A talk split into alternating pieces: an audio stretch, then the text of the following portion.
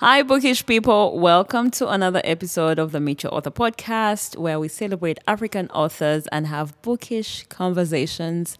I'm your host, Rachel Chiza.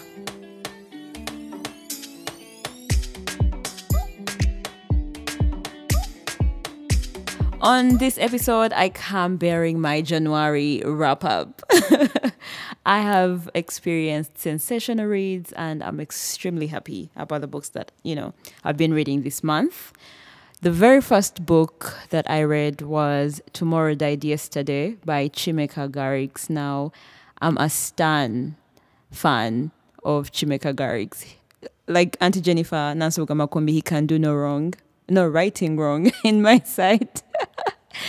So Tomorrow Died Yesterday is a book that I highly recommend. A stunning tale of four friends who grew up together, but, their lives take a different turn and joins again. And, they, as you grow up, their lives interconnect again. And it's at varying points, but he, gives insight into what's happening in the Niger Delta and what that looks like on the people, but also on the friendship of these four men. I love how he writes the men, especially Kanie. That's all I'm going to say. But yeah, it's really brilliant. I loved the writing. And I think this being his first novel, I've experienced the growth since I also read his short story collection, A Broken People's Playlist. His growth is really, really commendable. And so I recommend that you read both books, the novel and his short story collection. Second book, Everything Good Will Come by Sefi Atta. Now, Auntie Sefi really did a thing on this one. I love it. And I highly recommend it as well. It's a coming-of-age novel, really enchanting, and I loved that I could observe the growth of the main character, Anitan, and just see her growth and changes that she goes through alongside her friend, Sherry, her father and mother, and also her husband. The book made me realize that even when we are raised as outspoken, empowered people, that the patriarchy will still bend you to its will in many ways. Yeah, it's a great read. I highly recommend it. Then 3, The Triangle by Nachi Sanze Segawa. This is a Ugandan writer, and I'm so glad, like I said in the last episode, that this year I'm very intentional about reading Ugandan writers. So I'm glad that I'm already on that path. Nachi Sanze's book is around Ganda culture, specifically the Kabakamwanga era that was filled with religious wars and wrangles. And if you like Chintu by Jennifer Nansubuga Makumbi, then you'll definitely enjoy The Triangle. It's, for me, it was such an insightful read, but also underwhelming in some areas. And I share my full review on my Bookstagram. So just follow at RachOK and you'll be able to read everything. But yeah, it was really underwhelming. There are bits of our history during that time that I hope that, would be deeply explored, but they are not. I'm glad that, she wrote the book, and I think you should read it. Then Zura Maids by Eunice Apio-Otuko, another Ugandan writer. So this novel promised to be a crime thriller, but it fell short in so many ways, and I was so sad because it had a great premise. It has a great premise, and it's set in northern Uganda against the backdrop of the LRA war, which wreaked havoc in northern Uganda since 1987. And its effects are still felt today.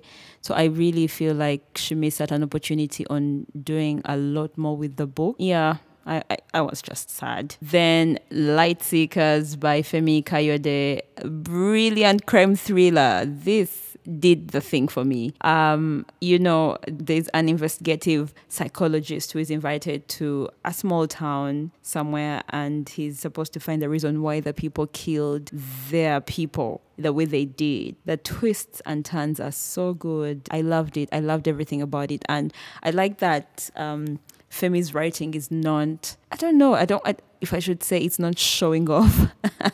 It simply is. And it was great, just reading and things unraveling, the plots and twists unraveling for me, it was so exciting. I loved reading it. I read it in one day. Like, I didn't leave the house because I just wanted to know what's happening or what's going to happen.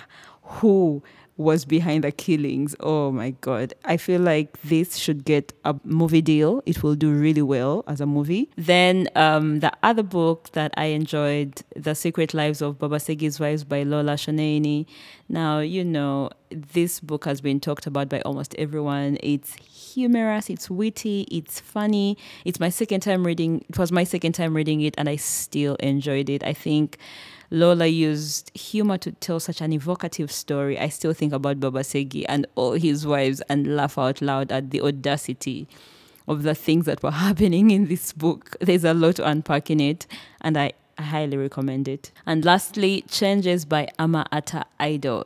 My God, I'm so glad that I ended my January on this note. I read it as you know, winding up my Jan reads, and I loved just growing into the knowledge, I self-identity of the female characters. I loved that for them, that they were questioning things at a time when things were not supposed to be questioned, because you're conditioned to want and be a certain way, but you start questioning things. I really, really loved it. I love the wholesome facets that she brings to the book. And I really hope that everyone gets to read Changes by the brilliant Ama Ata Aidoo. Yeah, so that's what I read in January. If you want to experience all my thoughts on it, just go to my bookstagram at Rachel K and you'll see all my thoughts there. But yeah, that's it. Thank you for joining me today on the podcast. Follow Meet Your Author on X or Twitter, and also follow me on X and Instagram at RachelK29.